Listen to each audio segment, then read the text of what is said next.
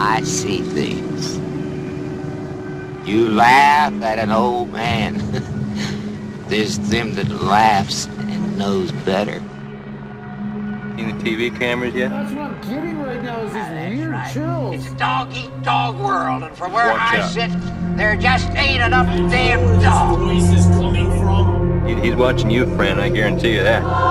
Dude, I feel. What was that? Throw them into darkness for a few hours and then sit back and watch them. drug addiction, alcoholism, sadism, bestiality. We may ask what is real. Murder, vampire. Anything beyond that is Yes, dangerous. cannibalism, He's a liar. dimension, The demon is a liar. sexual He would goodness. like to confuse us. They pick the most dangerous enemy they can find, The attack is psychological, and it's themselves. powerful. So don't listen. If Remember it that. had ended, Do not we listen. would not be here. All we need do is sit back and watch. That's right. It's a dog eat dog world, and from where I sit, there just ain't enough damn dogs.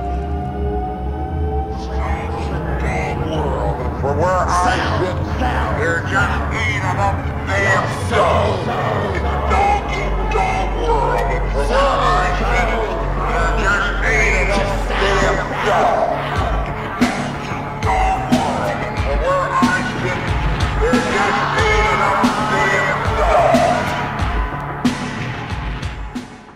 hey everyone, welcome back to another episode of Freaky Fridays. Uh, this week, me and my uh, co host General Lee, we are having someone on that I have had on uh, my own show before, the NY Patriot Show. Uh, was a great guest, um, somebody that I wanted to have back on and have uh, recently tried to schedule that. And between his schedule and my schedule, it just didn't work out. And I finally have the man back on himself.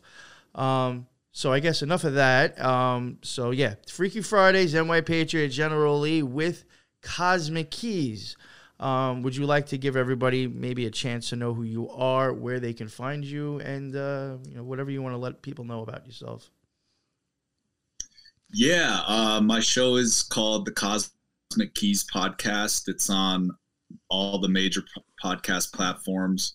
Um, on my show, I do weekly astrology forecasts because I'm an astrologer. Um, so I kind of give like usually one episode where I'm giving like a forecast of kind of like the weather report of the planets. And then uh, I also do interviews where I just kind of cover esoteric spiritual stuff and then kind of like current events conspiracy stuff uh, and yeah that's about it. Uh, cosmickeyspodcast.com you can find everything. So thanks for having me on guys. It's, it's good to be here. Sure. Now I would assume you're probably are you on all like major podcast hosts as well? yeah yeah. And then i i do have a uh, Rokfin channel too where i post some like premium sh- stuff. I have this show this, this new show called pluto pilled that's uh me and two other really great astrologers, S.J. Anderson and Cam White. Um, and th- these guys have like big YouTubes and stuff, but we kind of created this the Rokfin space to really kind of go off behind a paywall and kind of give like give a different uh, perspective on what's happening in the world because like like kind of like the new age or like anything like astrology is very blue pilled so when they're giving their like astrological perspective of what's going on in the world it's different than the way like people like us probably perceive things so Yes, yes. we put we just put like that perspective on it that's conspiracy friendly and um it's kind of like a black pill version of astrology so that's why we call it I love it. I love it. And it's Yeah. probably basically what I'm getting at is probably like breaking it down for dummies as well, you know, making it understandable for other people.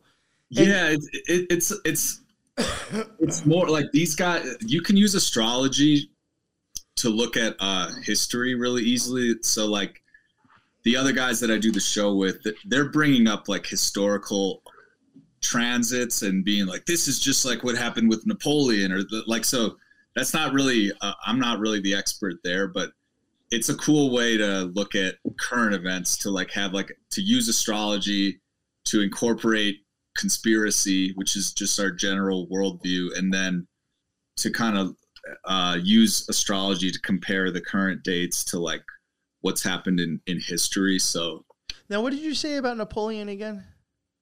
I was just using that as an example, like as if you're doing historical astrology, you could say look at like a. a I was just making that up. Just Oh, like, okay. Say like, oh, when this happened to Napoleon, you know, Neptune and Uranus were doing this. Now that's happening today, so then you know this is going to Gotcha, happen in gotcha. Ukraine, or that. That's kind of like the idea. No, no, I was wondering if you were just uh, if there was something with maybe Napoleon contributing to astrological stuff, and I was just I was gonna bring up his sister, but it, it, it, it's no, it, it doesn't, it doesn't.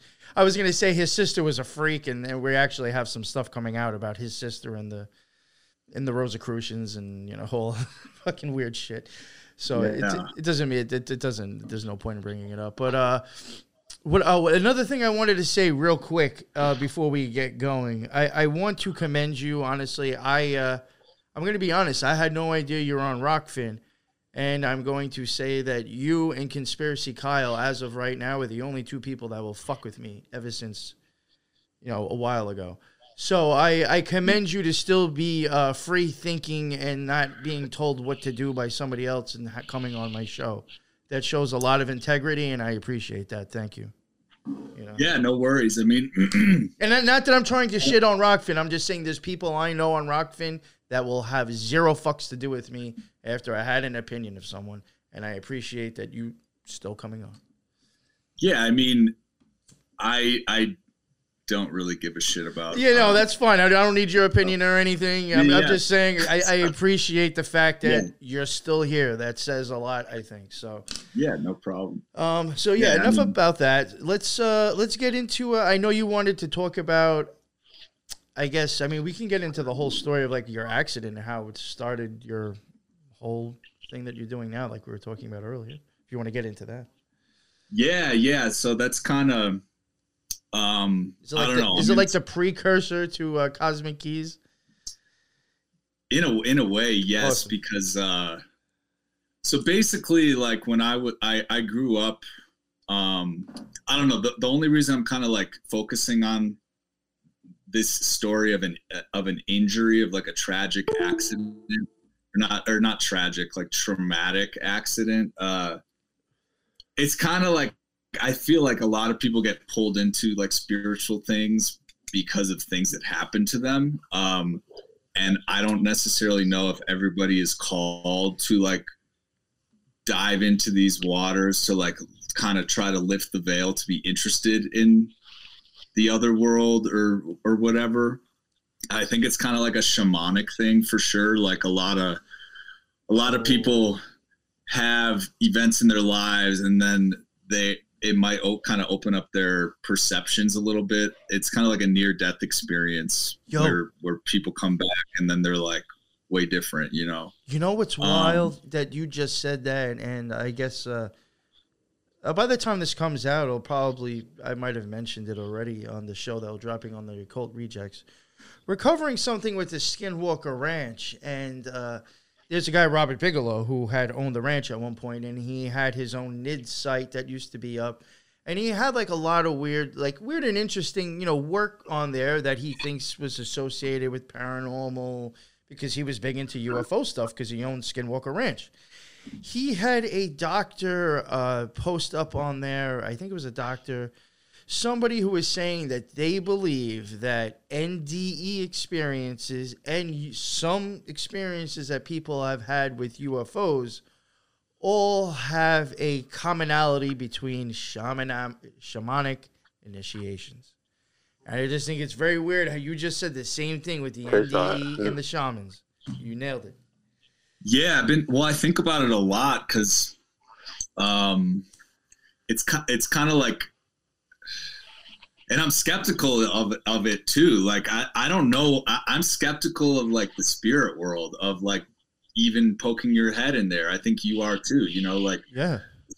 because um, we don't quite know what we're dealing with. But in general, like from like an in, from like a more like indigenous situation, I think a lot of times when say kids have some type of trauma when they're um, young. I also had, I mean, to get real personal, I like kind of uh, had like a birth trauma. Like I almost didn't make it. You know, there was there was like uh, I had a, a kind of a traumatic birth when I came into the world too, um, and it's uh, I think anything that can kind of create a fracture forces you to kind of um, heal yourself. Like that's why I do astrology because I was kind of uh, depressed and like seeking answers and trying to figure things out. And then when you go on that quest yourself, when you're trying to kind of mend yourself or heal yourself,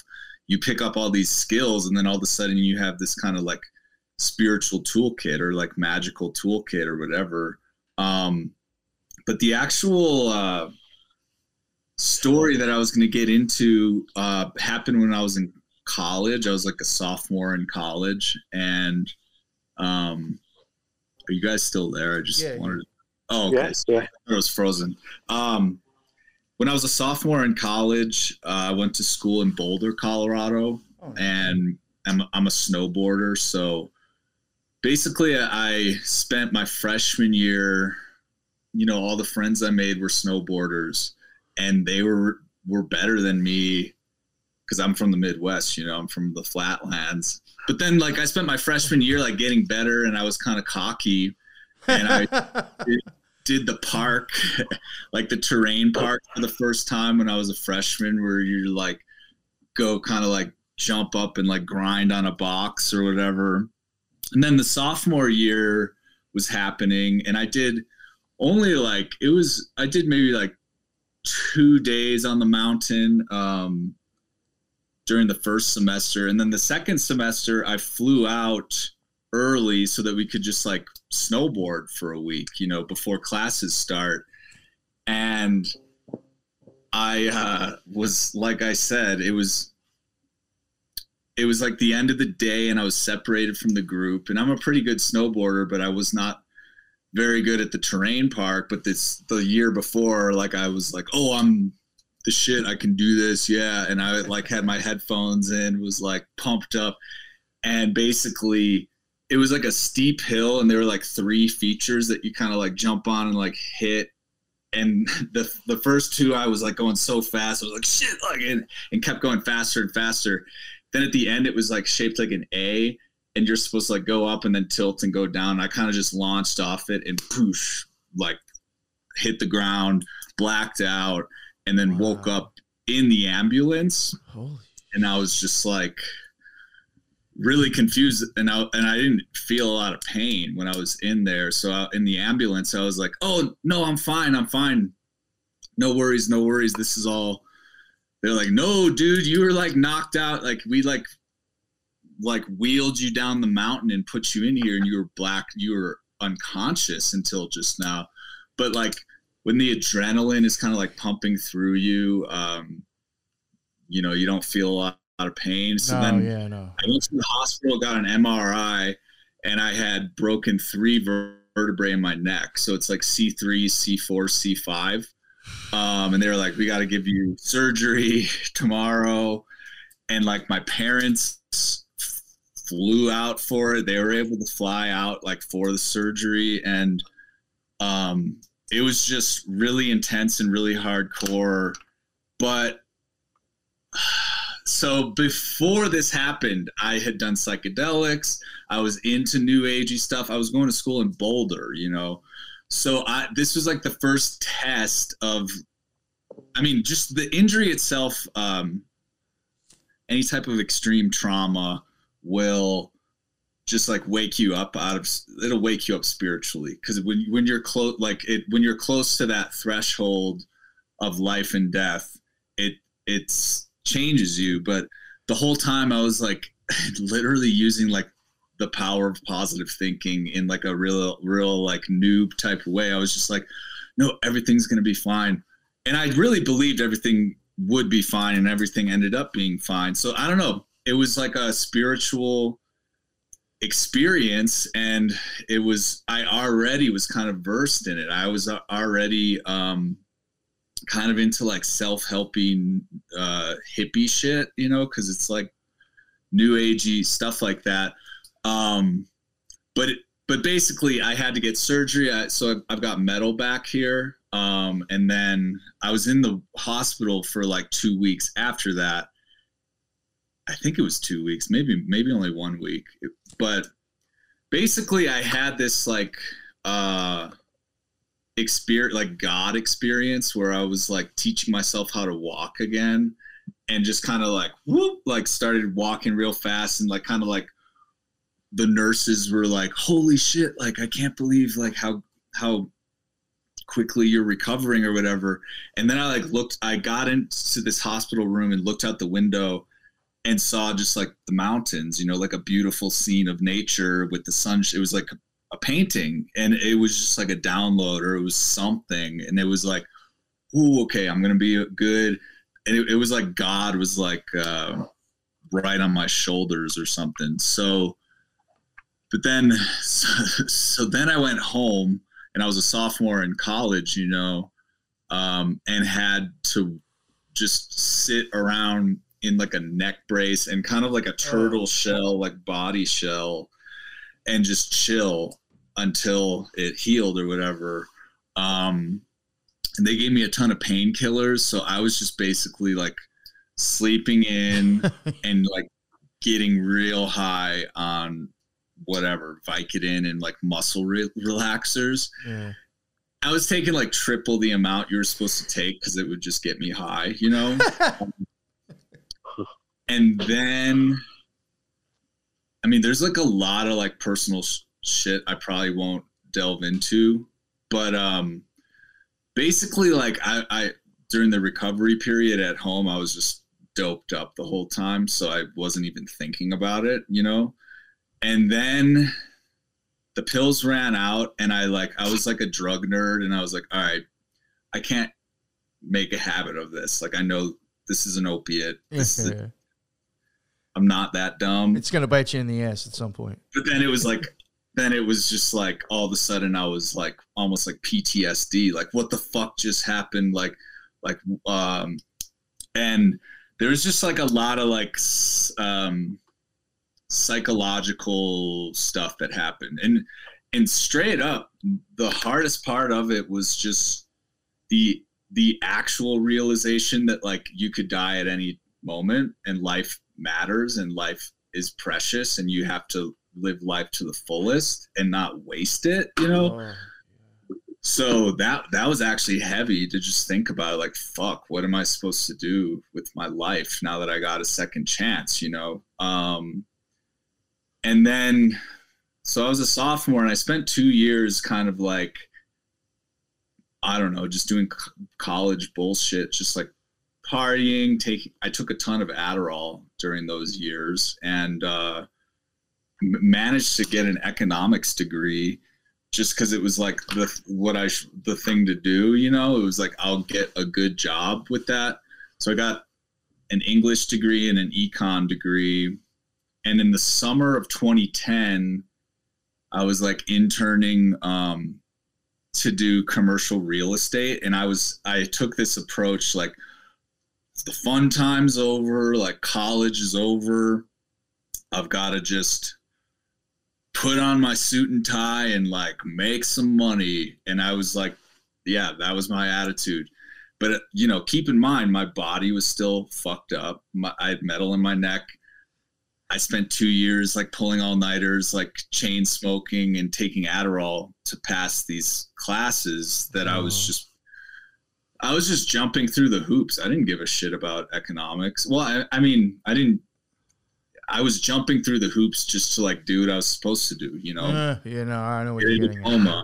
And, uh, This is what I'm told I'm supposed to be doing. So you know, Exactly. Yeah. But like there was like a lot in the background. Like I, like I was like ran. Uh, there were points where I was like, uh, I would just go about my day. Then I would be like bedtime, and I would just start crying. I'm like, what the fuck?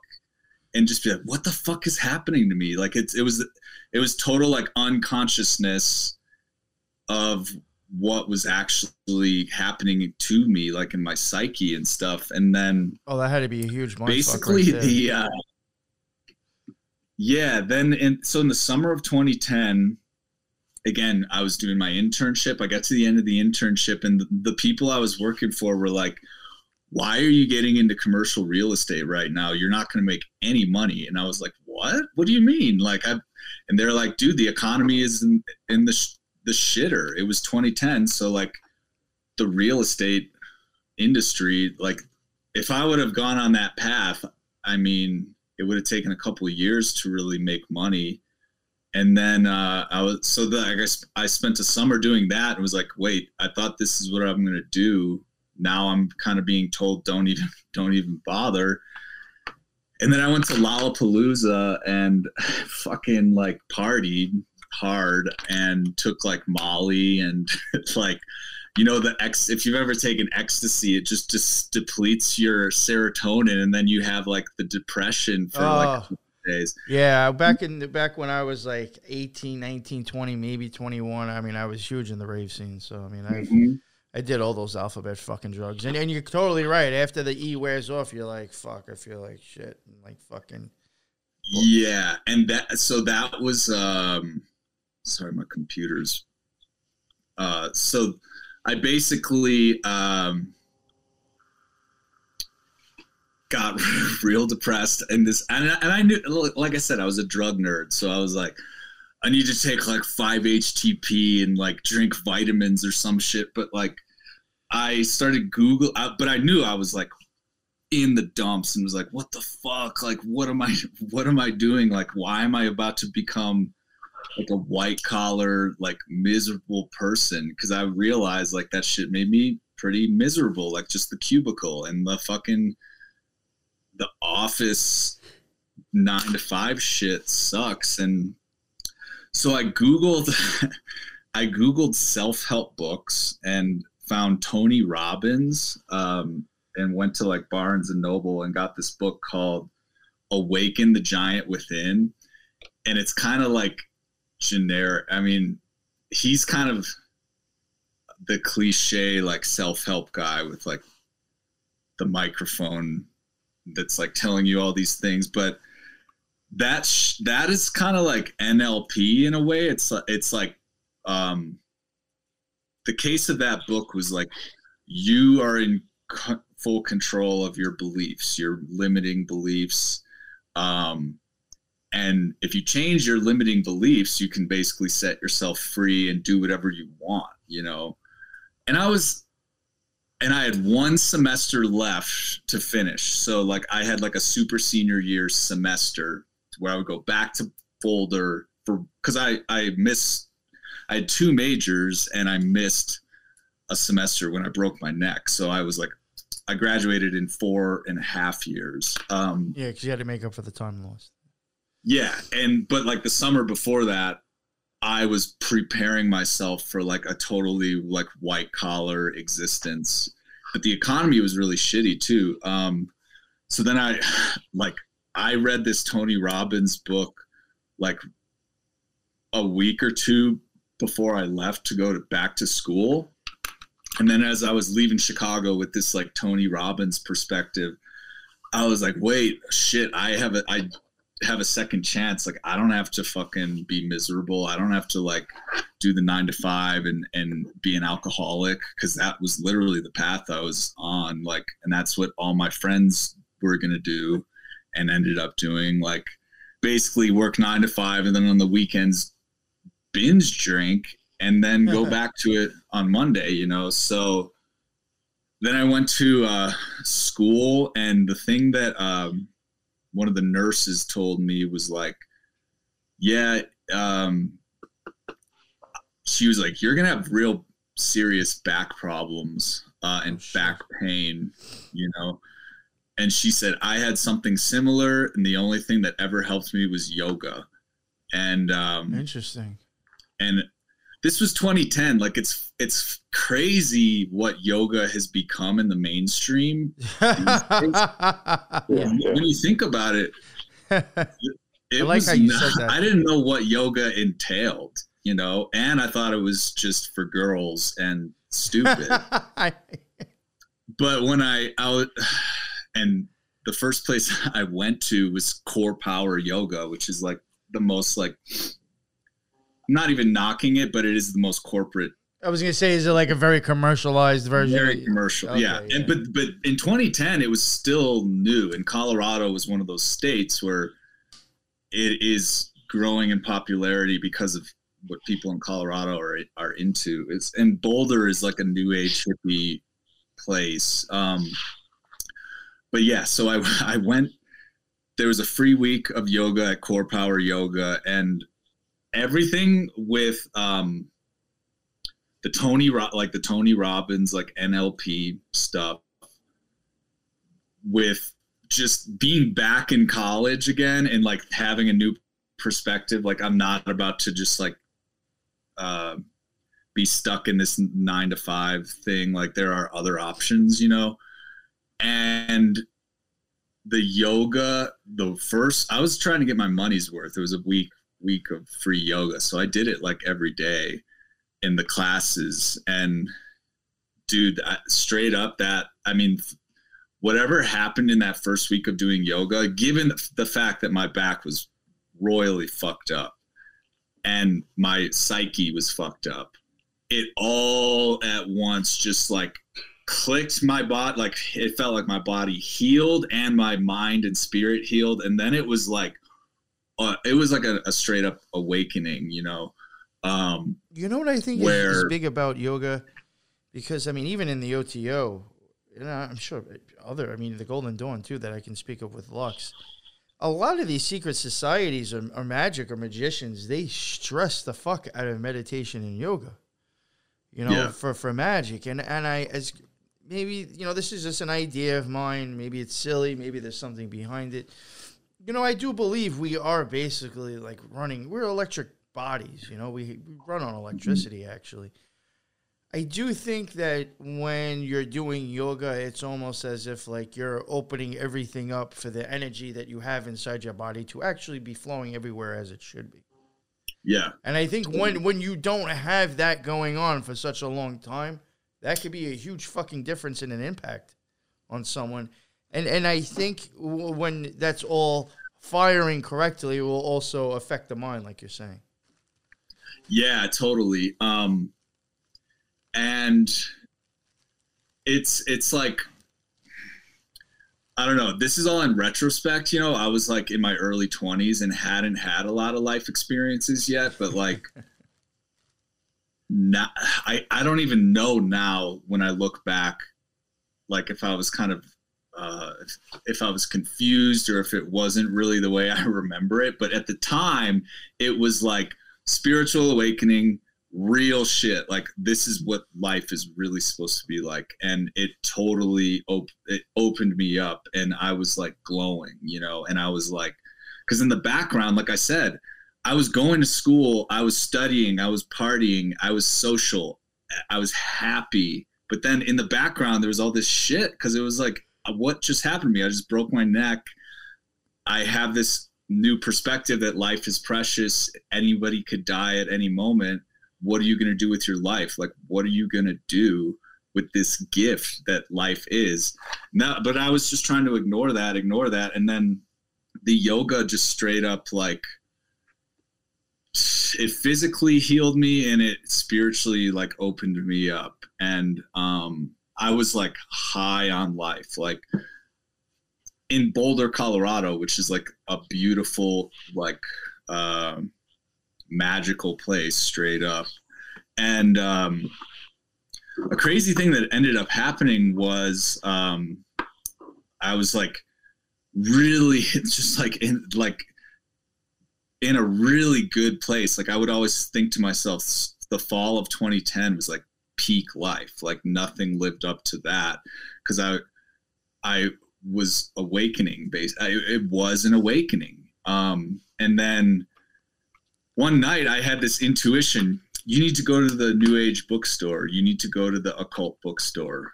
And i was like yeah i do. Like it was like of course i do. And it was just popped in my head. It was like now step two is go there and um find something. so I went there and it was literally like a situation where the, the book didn't literally fall off the shelf, but I just kind of marched in there, went straight to the back, grabbed this book. It was like, this is it. And it was The Secret Teaching of All Ages by Manly P. Hall. Um, You know, a lot of people it. will knock that guy, and I, you know, I, I really, I don't know what to say about him either. But there is stuff in his, in his literature that I have read that I do believe. This is the problem I have with secret societies and people in secret societies. They will drop real deep shit, but not in a way that most people will understand it. So, Yeah. like, that's the problem. Like, why not drop the deep shit the way it's supposed to be said and understood? But besides the point, that guy will he does have some legit deep shit in his writings that you know. Yeah, and I didn't know anything about him. I never heard of him. Um, he's pretty popular now. Like, there's YouTubes with his lectures, and like everybody's talking about him. At the time, though, it was just a this was 2010. The YouTube. That was So- around the same time I was listening to this shit. Yo, it's funny how I don't know if this if you've noticed this stuff that me and you were listening to or into back in the day that's just like was old news, like somehow is like recirculating again. It's like I I, I, knew this shit fucking ten years ago. Yeah. like and it's like new to so many people nowadays. It's wild. Well, the thing is, uh, also I should mention, I I was a conspiracy theorist back then. Oh yeah, me too. That's yeah, for sure. in high school i went to jam band shows and like took took shrooms and listened to rock and would go on the message boards and people would be sharing like alex jones. So, so when i was like in high school i thought 9-11 was fake and i thought Oh, like i knew about bohemian grove and shit.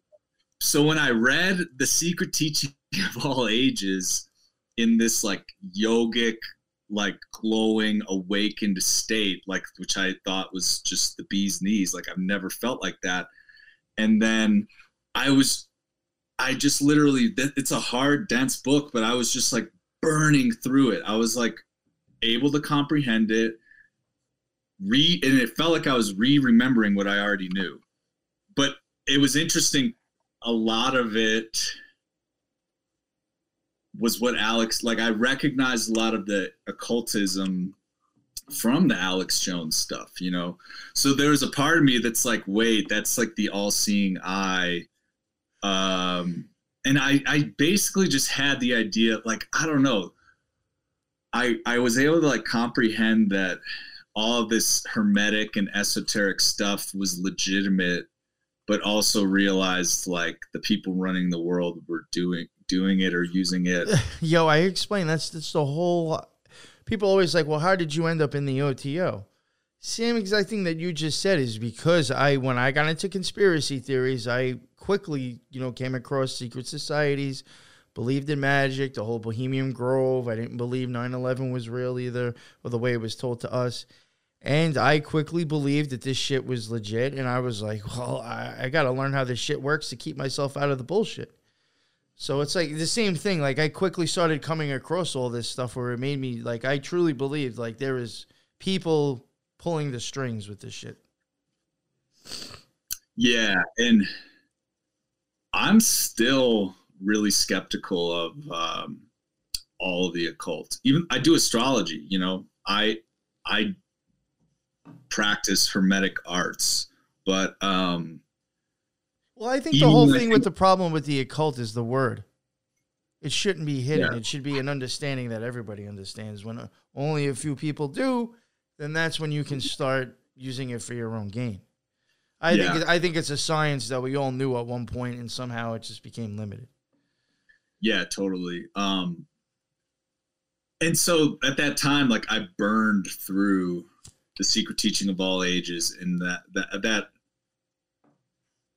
like I said, I'm kind of skeptical of Manly P. Hall. Oh yeah, I'm yeah, yeah, sure, sure. But at the time, like that, what that was just like, there's no going back after you read that whole book and like not only read it, but like really like absorb it and then do the yoga and, and heal this like sh- this trauma that that involved breaking my neck and and all this other personal stuff that was tied to it um and then towards the end of that semester um I kind of crashed from it. You know, I kind of uh you know, it went from it was like a roller coaster. You went real high and then real low. And then when I was real low, um my family my parents basically like said because they knew I was trying to get into real estate and my family's in real estate too and they were like straight up what they told you at your office is right like there's really nothing to do right now in this industry that you've been kind of being a good boy and freaking like doing the doing the thing you're supposed to do get a good job get a diploma whatever they were like honestly it's pretty bleak out there so maybe like you should travel or something. And then so i got that was like huge. I got their blessing to not just go straight into the quote unquote real world. And then um so at school they also had uh like free psychotherapy which i'd never done but i knew how bad it was. I knew i was like hitting a rock bottom. So i went to that and just like that kind of was insane how intense those sessions were where i was like processing what the fuck happened you know for the first time.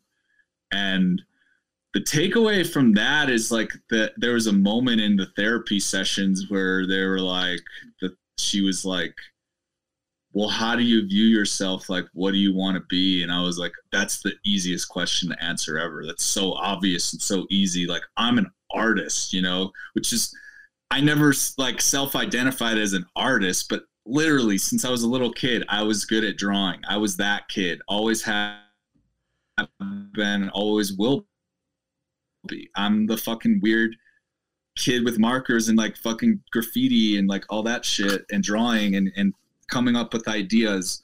But you know i was re- i was getting ready for a white collar existence so i wasn't doing that you know?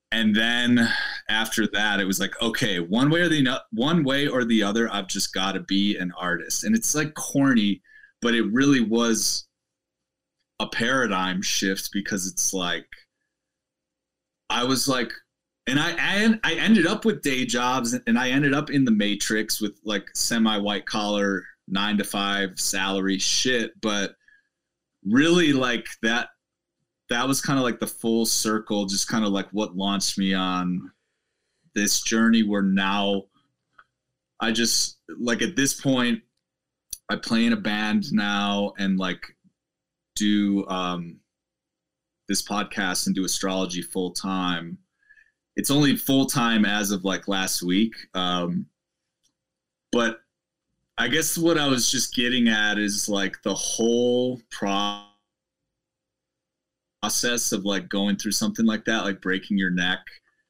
and the subsequent stuff you end up doing just to f- keep going. Like you, it's either sink or swim. You either heal yourself or what do you do? Kill yourself? Like that. That's really what how how bad it can be when people are in in situations like that where you're depressed and then if you get real real depressed like because of something real fucked up that happens it's you have to act you have to do something. So you know from through all of my from 2010 to 2019 i was just basically being an artist and like stumbling and fucking up and failing over and over and over again but it wasn't a big deal. It was like this is the journey this is the path.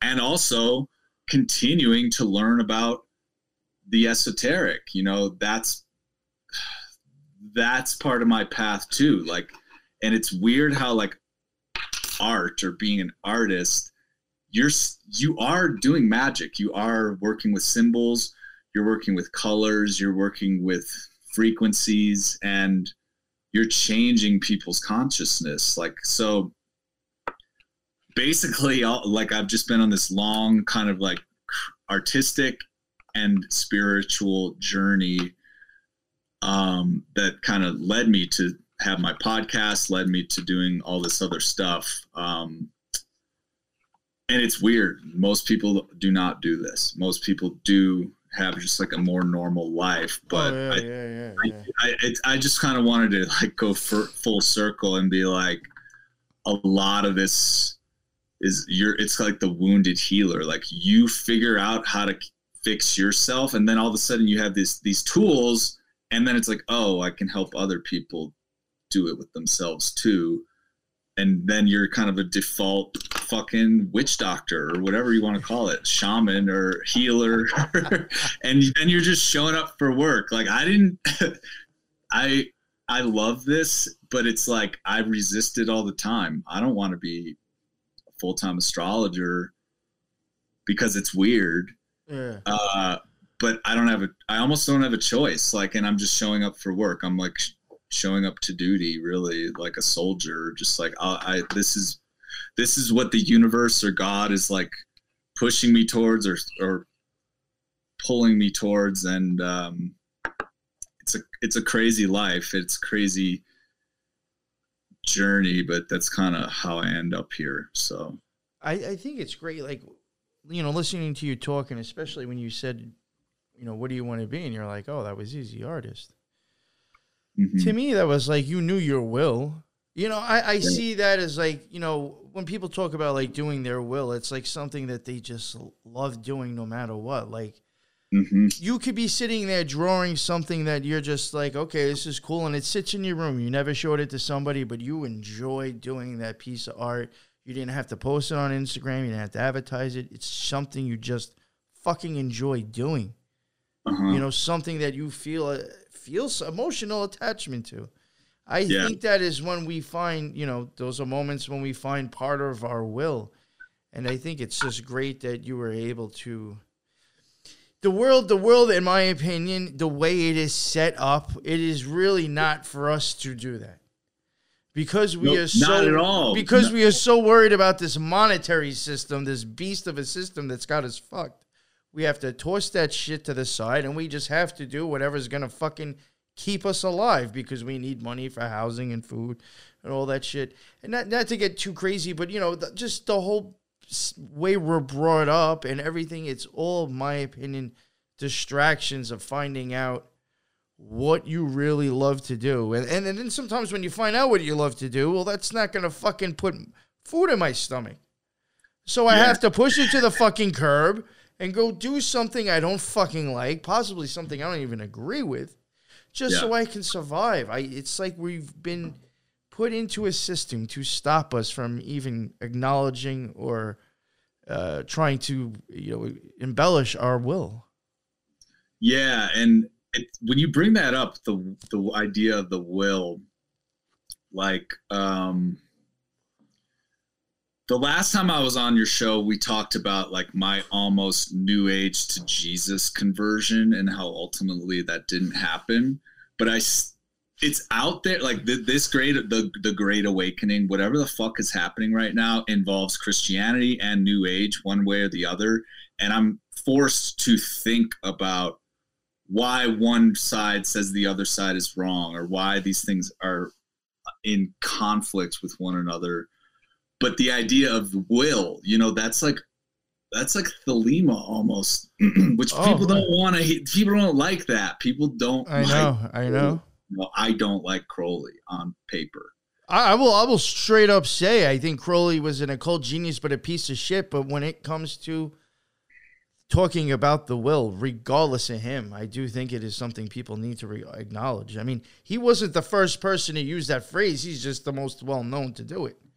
And I think when people Yeah. hear about that, they tend to think something like, "Oh, well, it's associated with Crowley," and uh, you know, no, I can't think about that. And I and and at the time when I was um when I was realizing that because the, the you said the will like like you just know you're supposed to be an artist if you are, but I was like in my early I was like 23 and I never thought of that. So even just the idea of like thinking it, realizing it, and then like feeling it in your body, like thi- in your gut, like this is real. Um, that to me, it was like a, a spiritual experience or like a religious experience. And um, for a minute, for years, I was like, yeah, my religion or my spiritual path is to be an artist because that's what that's what gives me spiritual experience and and I feel like I'm in alignment with God, quote unquote, when I'm doing that. And that's that's a vocation. It's like the most important thing in my life. And these days I still have that, but I, like I said, there are uh, like a from a Christian perspective, they might be like, well, that you're just being selfish or you're just being self-absorbed or no, it's all about you, you, you. You've got to submit to God and be um, more passive in your life or not so concerned about that. Just start a family, love your wife, love your children, and that's more spiritual than like going on this spirit quest to be an artist. And I don't, I don't, I don't believe that what I just said, like of what the Christians would say, but it's, it's, I, I am definitely holding both of these perspectives. Like, why would a Christian say following your true will is wrong? You know, like I want to at least ponder that. Um, but honestly, for most of my uh, 20s into my 30s, that was it. I was just like, the only thing that matters is me fulfilling this uh, destiny to just be creative, use use these gifts that that I was born with, just to like, I don't know. I I think that I think like an artist, so I'm very visual, and I'm hearing hearing music in my head, and then I like write it, you know, and uh, interacting with the muse. Like when I, I I write songs and and literally it's usually when I'm like in a daydream state, I get a download and then I'm just like sh- almost I hate shivering. using that it's, phrase, it's but I know down- what you mean. I know what you mean. it's a download and then I tear up. I get choked up and, and then and I and I mean and for, there's been points in my life where I'm like that my ability to do that is my spiritual path or my connection to God because it sure as hell feels higher than mundane existence Oh, for sure. but it's like there's there's always the the Christian perspective in the background like that's a demon like you that experience you're having is wrong you know? Um just just read the bible and submit. Stop being so wild and crazy and artistic you know?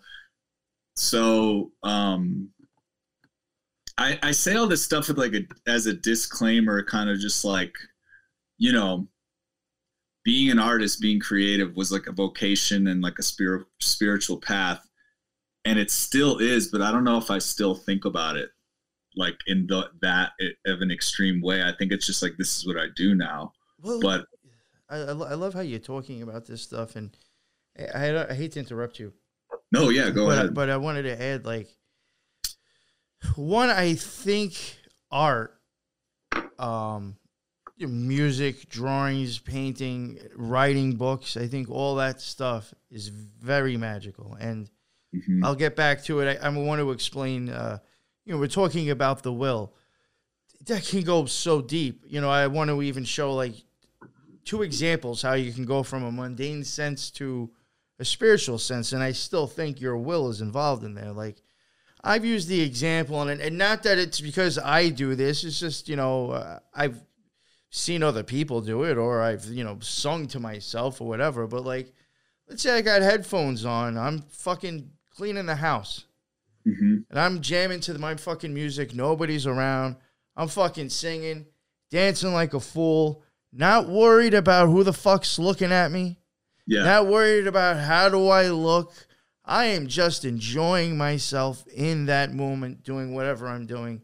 That I think in itself is a small part of your will. And then it can go to the extreme to where I think maybe you were touching on a little bit yourself. You know, there's times when during magic or well, my meditation practices now, I don't really fuck with magic, ma- ritual magic. I just do it through meditation.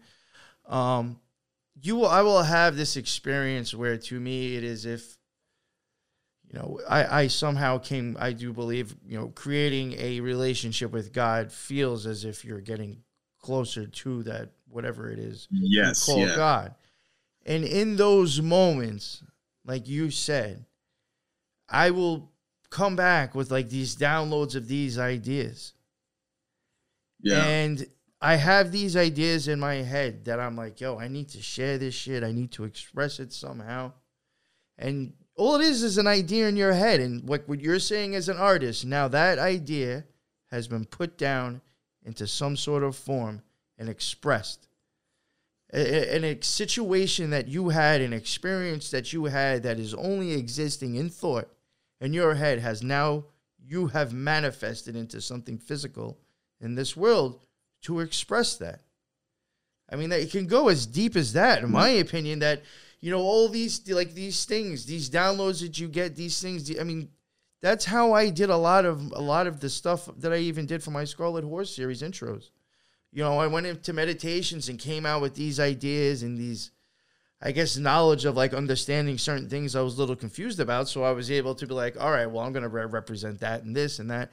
But like, I, it really is like, I was so inspired. I was like, I need to figure out a way to put this out in some sort of fucking art just to express it and to show it to other people. But it wasn't like if you didn't, it, but if you didn't like it, fuck it, who cares? I was proud of what I made. hmm You know, I was so proud of it, but it was just, I do think at times when a lot of art is people sometimes like coming in contact with their higher self or their God or whoever they call God consciousness, getting these ideas from the source and putting it out and then expressing it. Yeah, I mean that's that's. I think art. I think art is huge on that, or used to be. Used to be very big on that. Yeah, and like I mean, look at the art during like the Renaissance. Tell me that shit all doesn't look occult as fuck. well, and it changed the world. Be- because I think people were having massive wake ups in the same experiences. And when they Yeah. drew this shit in art, other people understood what they were looking at. And it, they, it that meant something to them because they, you have emotional attachment to what somebody else just painted. You're looking at that painting and you could say, I know what that person felt. I know what they experienced. That's heavy. Yeah, and um I I like I said, like we talked about on the last time I was on your show, the new age versus the Christian thing is still on my mind Yeah. because when we're talking about this, like I can just picture what Christian people would say. It's like those are demons. That that is whatever Lucifer or like fallen angels who are your download is them coming into your sphere and like you know manipulating you. Um, I don't believe that, but like that that is kind of the response to any spiritual experience outside of like something locked into the Christian worldview is automatically going to be like fallen angels or spirits or something that are deceiving you. And if that is the case, then all I can say is those those spirits, if they are spirits, are making you feel very ecstatic, very divine, very what I would think is God, you know. So I don't know, and I don't know. this is the we're yeah. dealing with the invisible world here, Oh, and we're de- sure. we're dealing with subjective internal stuff, like and but by the fact that it feels, I, I think the discernment I'm using is it feels divine. It feels godly. It Well- doesn't feel like mundane and earthly and mm-hmm. carnal.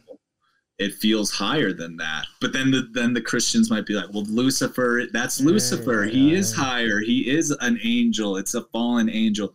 So and I don't and I told dude, if I get a download, I fucking do everything I can to share it with the world. If it's a song, I try to write the song. If it's a if it's a piece of art, I try to render it, you know? And uh but I still am just like, what the fuck is actually happening? Like, is this all me?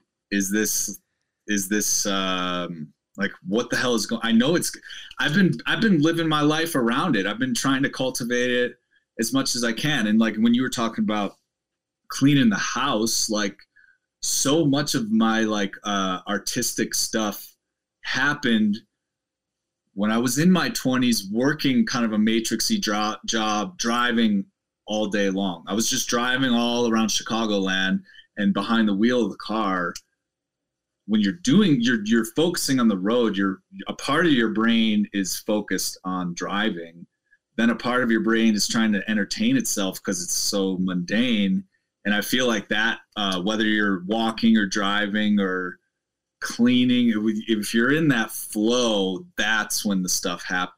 That's when the downloads happen. That's my yes, yes, and yes. it's kind of a trancy hypnotic uh, thing You know, you know how I like to I like to get into and, you, and maybe you'll understand this with the tarot. Whenever you see uh, what is it, the hermit who has the lamp, right? The hermit Uh-huh. card. It's almost always, if you look at it, either it's a star or an orb. It's never a flame in the fucking lamp, actually. yeah it's like a hexagram right? Or a lot, or you'll see, you know, like a, an orb sometimes too. I, Yeah. I do think, and what you're getting at right here, when you're, I think Tommy Chong actually said it the best. Uh, I'll repeat it how he said it on our uh, show on the Occult Rejects. Um, when you shut off all the static that's going on and actually only tune into one station, that is when you start to get, you know, maybe the flow of the divine, like you're talking about. When you're in those moments, you're really not like when you're writing your music and you're and you're feeling it, and you're playing your shit. That's probably the only fucking thing on your mind right now is that music. You're not worried about what Oh, yeah. sneakers am I getting tomorrow, what piece of ass am I gonna fuck later, what am I eating tomorrow. The only thing in your mind right then and there is what you're doing and how much it fucking feels great. You've shut off all those other fucking stations and you're actually just listening to one.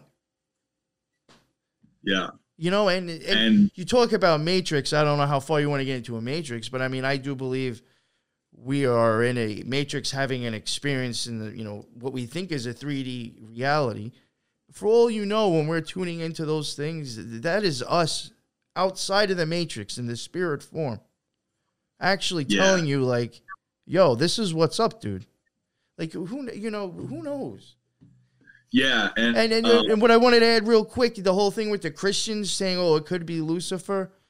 In my opinion, those experiences, until the person decides what they want to do with them, isn't good or bad. It's Yeah. how the person decides what they want to do with that experience after the fact that can make it bad. You can either use it for good or you can hide it and use it to manipulate people and boost your own ego. You know, I, I find I find that I do get the understanding. Yes, if you don't know what you're doing, you will tap into something that's probably telling you shit you shouldn't. That I totally agree with. But I do think a lot of times when you know you are hearing the divine or talking to something above yourself, uh, it- you know that shouldn't. What you're being told or that experience or that download that you have, like we're talking about having positive ones, we could have if we were a piece of shit probably thought of a way to capitalize on that and present it totally different. So a lot of it still falls on the individual is what I'm getting at. yeah totally it's um but I, again i it, it it's it It's still kind of makes me feel. Yeah, you know. feel like a weirdo, you know, because like I don't know, I don't think most people are like walking around and they're like and like here have a download. It, you feel kind of crazy because you know. Oh, I hate even using the phrase. I fucking hate it because it makes you sound fucking crazy. I wish it was a better way to say it, but I mean, you know, a conversation, a conversation with God, maybe I don't know. Conversation with my higher self, maybe I'll call it that. I don't know. it's something and it's it, i think it could be even like ancestors a lot of the time Uh, like yeah, I've thought uh, that as well. because the i mean like i said i um i try really I, I get into this state very easily behind the wheel of a car. So like i uh the most recent thing in relation to all of this was basically i moved back to colorado. I lived in chicago from 2012 to 2019 moved back to colorado and lived in a ski area for two years starting january 1st 2020 so like 2020 till now i've been here in the mountains. And i i uh in line with like being an artist like i told you like in line with that i'm in a band now so i i have a part-time job as an artist, you know, and make money part time doing that. And then this podcast, I make money part time doing astrology and like selling merch or, you know, just other ways of making money with podcasting. And um, I quit my I, I basically got into this matrixy situation where I was making good money working in the local economy here, which involves vacationers. So it's like working in um, the industry of short-term rentals of these like mountain retreats, you know. And I was making bank, but it was like fucking stressful as hell, crazy. I was doing it just for the money, just so I could afford to live here. Um, I ended up quitting that job just because shit got real bad and it was just like the point of no return. Then, in line with what I was saying about being behind the wheel and getting these downloads, I just went on a week long road trip and um, it was on the road that it was the same thing. It was like full download. Like you, you need to not take this other job that I was supposed to start this week. I quit the other job doing property management. I was going to do another job in HOAs, which is like, I was not excited to do that, to deal with HOAs. Are you kidding me? But the paycheck would have been good. But it was this behind the wheel download that uh, I have to not do that. I have to be an artist, like the same old thing that is always in the background. And again, for the Christians, it's not like a fucking demon tapping me on the shoulder, like, "Ugh." it's like the gates of heaven open and it's angelic. I'm like crying, okay? Like, it's like good. It, I, I can discern that, that it's good. Yeah, see, you know, that is an. And the other, that while it was happening, That's though, wild that you say that. there was a crazy synchronicity with like my ancestors like my my mom was at a funeral at this church on the south side that i'd never been to but apparently our family you know lived there and there was this stained glass mural that had my family name on it that like my great grandparents like donated to the church and she just sends me this right as I'm having this like God experience. I get a picture that's of that, and I'm just like, that made me feel like the that the ancestors or like whoever who I never met, know nothing about, are also kind of nudging me on the, in this direction, you know. So it's it's trippy. You know, you know, it's funny. You talk about uh, like your ancestors and stuff. This is just like weird shit when you go into like the Kabbalah and stuff, or if you start to think of like, you know, I'm very big into the idea that like all we are is just like light. You know, everything is vibration, and light is just you know a color to show vibration waves and stuff. And it's like has like is my past ancestors part of like that stream of light that I'm being projected to now, like in the past as I go back up it. It's it's hard to explain what I'm getting at, but No, and and and I'm I'm getting the idea more often that like your ancestors are actually like in your freaking body. Like yeah, in your yeah, yeah, yeah, yeah. It's it's all part of the the Matrix story of how you ended up to like here right now. But even even just like the traumas, like I mean, Uh-huh. and not to be like dwelling on trauma, trauma, trauma, but like No, well, that's also I do think that trauma is in a human big thing. history is in our body because like we're we're literally the code of it. It's it's we just we're at the bottom of the uh, funnel and um and I'm thinking too like I, I if you have the idea that like a soul comes in and incarnates and enters this karmic path I think karma could just be completely ancestral. Like everything that, like me as a soul, as the observer behind this matrix, like my physical body, all the carnal, emotional fucking stuff that I have here, standing here, is really just like generations and generations of my ancestors and everything they did when they were here on earth. And like, I don't know. I'm thinking it's it's more like a physical DNA based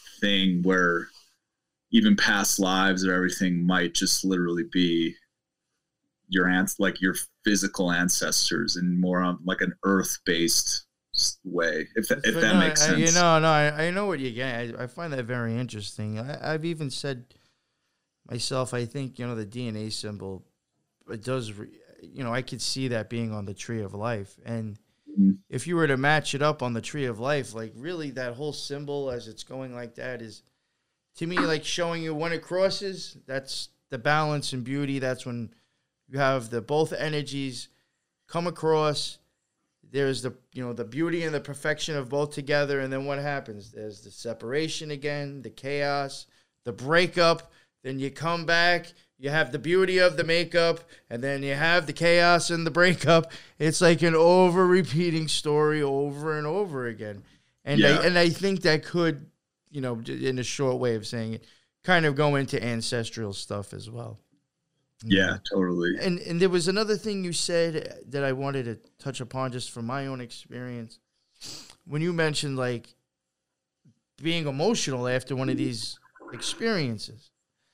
Um Yeah. for myself, you know, I, I was big in the Kabbalah, so you know, one of the one of the experiences of Binah was sorrow. And uh, you know, when I first studied it and stuff, I guess I kind of had some mun- un- some mundane ideas about it. Was still a little confused about, you know, why sorrow.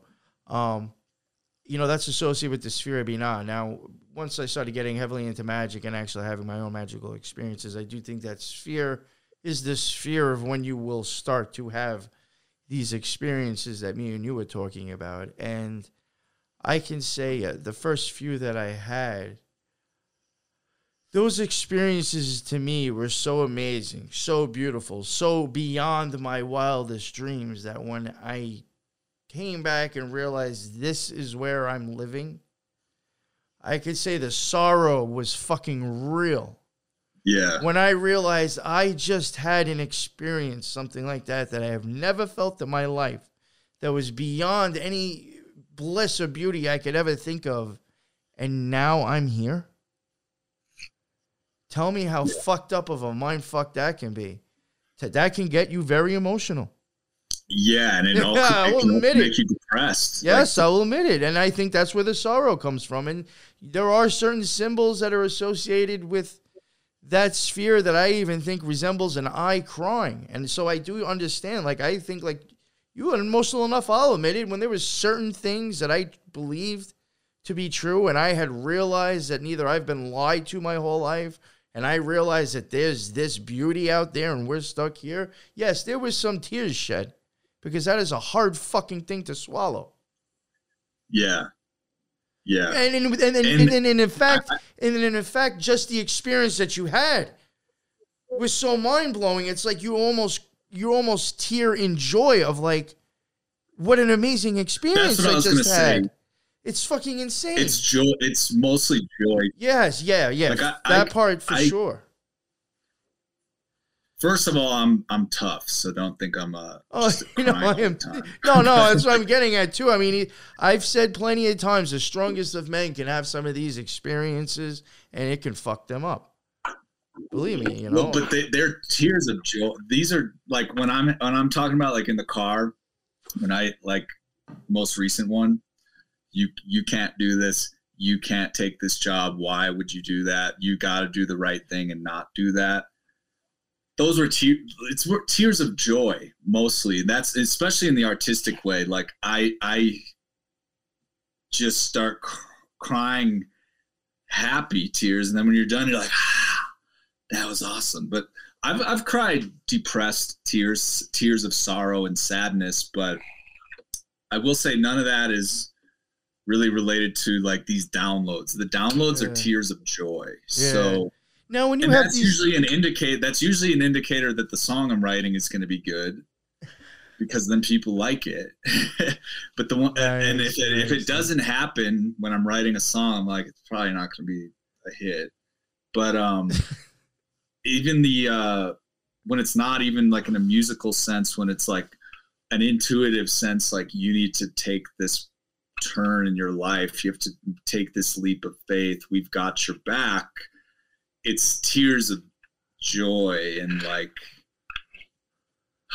I don't even know, but it's it's not um it's not sorrow in these cases. Yeah, you know, no, I understand. Saying this. about sorrow is totally true as well. Espe- Like you hear about people um, that do ayahuasca or that have like a kundalini awakening or like some crazy transcendent religious experience and then they can't handle the mundane world and they commit suicide. Like suicide happens with people who get so blissed out. They're like why am i back here? Let's go No. back to god. I have said that before, and you know, I, that's why I say that I, I don't, you know, that have one of my tiffs with secret societies is because they really don't explain magic. I don't think too well.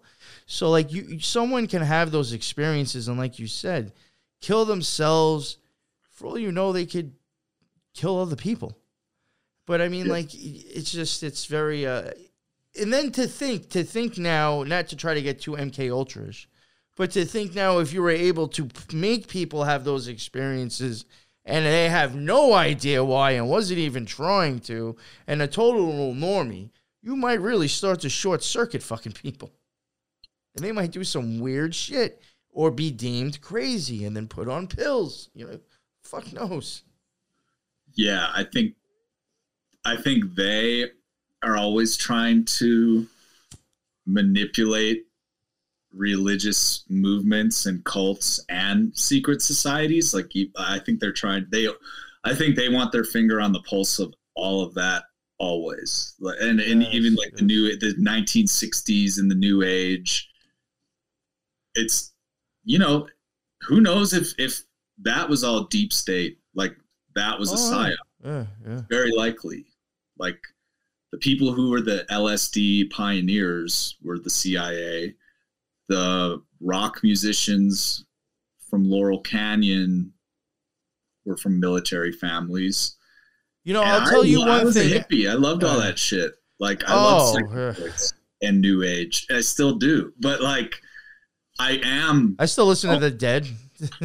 yeah and the dead is like supposed to be like the most cia well, you know, i don't know see, if i believe that or see, not you know what's funny? I don't know much about that, and and and I was telling me and Lux were thinking of maybe doing like a short episode or maybe just one episode on them.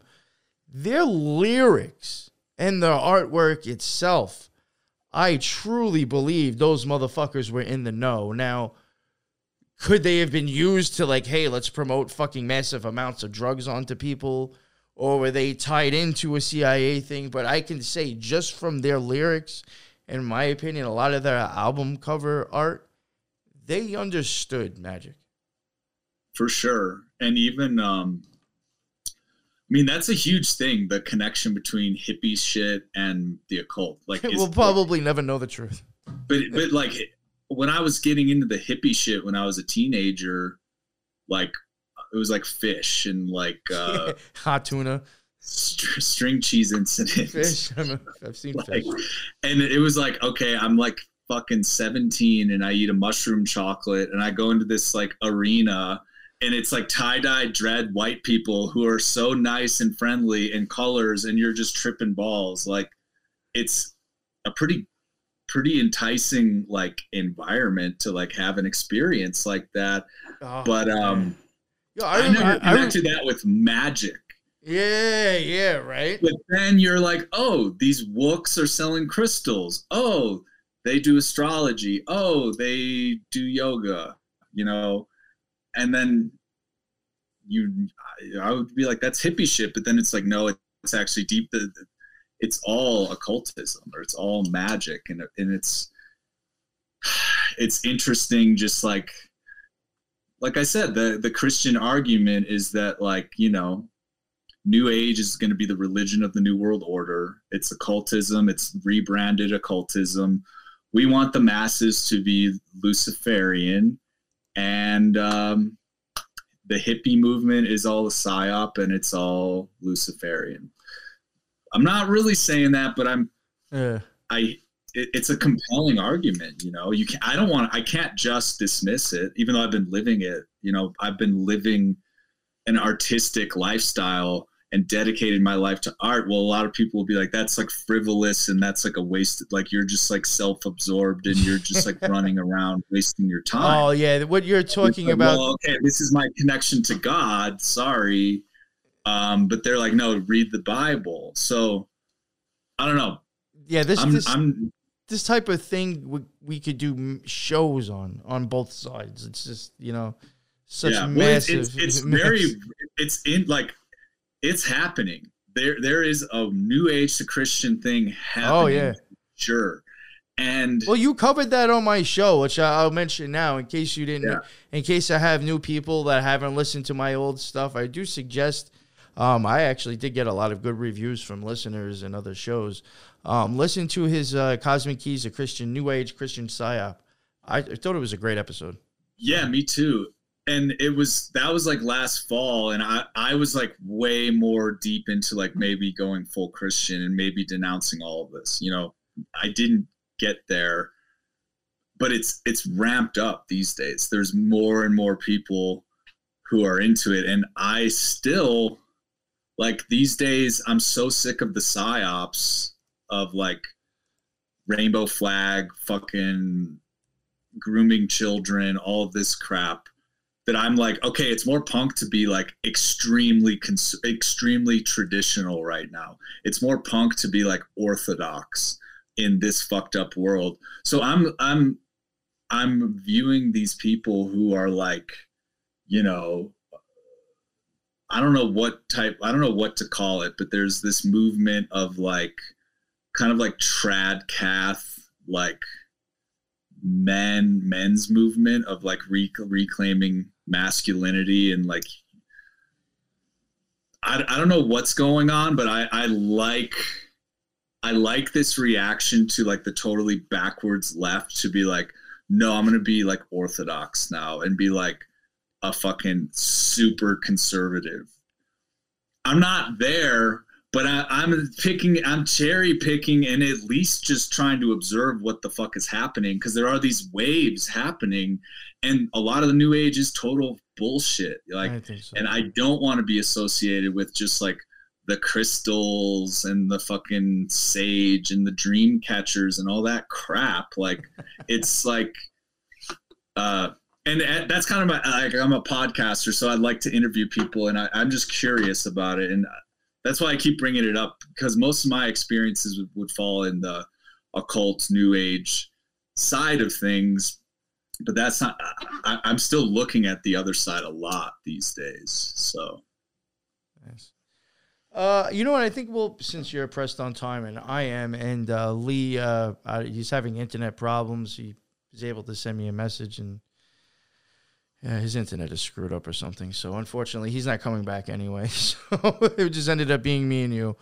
Um, No something. I wanted to end on, and I found it interesting. And we are talking again about you were talking about the tears of joy. mhm. Um, you're talking about like you you know you might get these tears, and you mentioned like something about maybe it was an idea for music, right? yeah, And did you and you made that song now, right? I mean, yeah, everything I've written is So so and I've got like 15 songs maybe. if you want to just like end it on something weird, something to ponder on, were those tears the waters of creation that helped produce that fucking song, dude?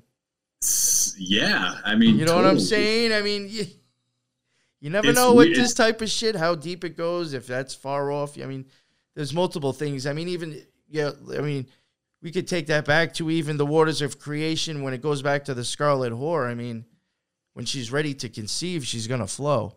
So you know, you know what I'm saying. I'm saying, but it's, I mean, could even the tears of joy? and it's it's like a birth too. It's like your water breaks. Yeah, that's what I'm. No, but I'm saying that even the tears of joy and the fact that that moment that that happened made you create that song, just to me is just the, the war, the flow of creation happening, my man. yeah, for sure. And it's like um with anything, you know, every song I write when I take a step back. Sometimes I'll have a real experience like that and be like, "Oh wait, my that's a total plagiarization of this other song," and I actually can't really just release it because it's too similar to something else. So it, I'm not picking through my brain of what I know and being like, "I'm going to copy this song and then make." Mm. But when it comes through, it comes through fully kind of completed and ready to roll based off of bits and pieces of what I, I already know. So like I I know what I know what I I know how a certain vibe of a certain style of a song should be, like a happy party song or something. And then my subconscious mind kind of births it out of like what's already there. So like I spent my whole life listening to music and living music and it's in there, but I feel and even in like the hermetic principle of like the masculine is like active. It's like filling the void and then it's like the cauldron is the feminine the yin and then it births something. It, it builds something. So i do feel like it's kind of a mixture of like my inner yin and yang of like uh, when stuff like that comes through it does feel like something is being born. And then it's my job to snatch it and sit down and like do the work and practice it and show it to my band you know? So like i still have to show up and do work Oh, but yeah. it is like this it, it, that's what the experience is like. It's like the muse. It's something external but it's also like a birth of like what's already in my inner like world No, no, I you know I agree, and then and then after this, we'll we'll, we'll end it because I do have to get going, and well, so do you too, as it's getting close. Um, it's funny how you mentioned like you kind of like write your own stuff, but then you say like, for me, I'll admit like when I did a lot of when I do a lot of my own like intro stuff, and you know, and this comes from like meditation stuff and like I mentioned my Scarlet Horse series. Uh, all those were all from like doing like deep meditation and having like these aha moments. And yeah um, I I will admit that the way I try to do my stuff visually and and like audio, I can say I'm very much inspired by Pink Floyd, David Lynch, and Skinny Puppy, or more of Yeah. Kevin more of cEvin Key. And when I have these ideas and I have like, all right, I'm going to make it. Sometimes because of how I've already referenced and have in my head of ways of showing to try to express that, I mm-hmm. kind of do have them as an influence, but it's still done in my own way. You know what I'm saying? Like I can Yeah. see what you're kind of saying. Like you have these reference points now. Like oh, okay, I, I can see this and that and that and this. Now how am I going to put this all together and make it mine too? Yeah know? totally So I I, I, I kind of I identify with like, you know that that's just me. I guess just talking about myself too, and if you're from for my listeners to hear like th- that those three bands or three things definitely influence the way I do my stuff because it just clicks in my head of like you know because I think there's a lot of occultism in that shit as well. So yeah and then it's like well where did they get it who was yeah, there yeah, yeah, so it's like a giant tree yeah. it's going it's funneling down to you but like who And then, then that's the whole thing where you whole you know, we're just copying other people That's what I was copying. just I was just gonna say, and that's the whole thing that this kid Jonathan Wright, I'll plug his show. Nothing new under the sun. Yeah, No. no, we're all just having the same experience, just retelling it in our own artistic and our own expression. But th- th- there are, I would say, there are still unique Oh, combinations. yeah, that yeah, been yeah. Done before, like Skinny Puppy and David Lynch. Like David Lynch was his own thing. They're their own thing, and then Yeah, it's well, like yeah, your you're right, you're right, is You, right. You're you're still like piecing it all together, but like And you're right, with Skinny Puppy was kind of like the godfathers of industrial music. Like, yeah, so like, yeah, I guess you're right. So it's like those two were very, they're their own, they're their own brand too, as well. yeah. Very interesting. All right, so uh, we'll wrap it up there. Let everybody know, please, where can they find your stuff again? Uh, yeah, you can just go on uh, cosmickeyspodcast.com. That's where everything will be. All right, and I uh, I think I may still have your links from the last time saved. If I don't, um, after the show, just send me all your links, and they will definitely be in the show notes. All his stuff will be in the show notes. Uh, Lee, unfortunately, like I said, couldn't make it back. Uh, this is Freaky Fridays. Uh, it was just a Freaky Friday without Lee, I guess. Uh, his his link to Subconscious Realms will be in the bottom, as well as uh, my show, Lux's show, and the Occult Rejects, which is all neatly in our link tree now, anyway. So yeah, there's a ton of uh, stuff in the show notes to check out, and go check out Cosmic Keys, go check out Subconscious Realms, and check out our other Freaky Friday shows if this is the first time you heard it. Uh, thank you again for coming on, man. Always a good talk, and I will probably uh, in another month or so try to plan something to have you come back on my own show as well. Always, for always great talks. It's just the fact of just spitballing and wondering, man. You know, and having No, our own yeah, you can't talk about this with everybody. Yeah, it's beautiful to do. So, so thank you Yeah. for coming on and sharing your story, and uh, we'll definitely do it again. Sweet. Thanks a lot, man. Yes, and uh, until the next one, everybody be well.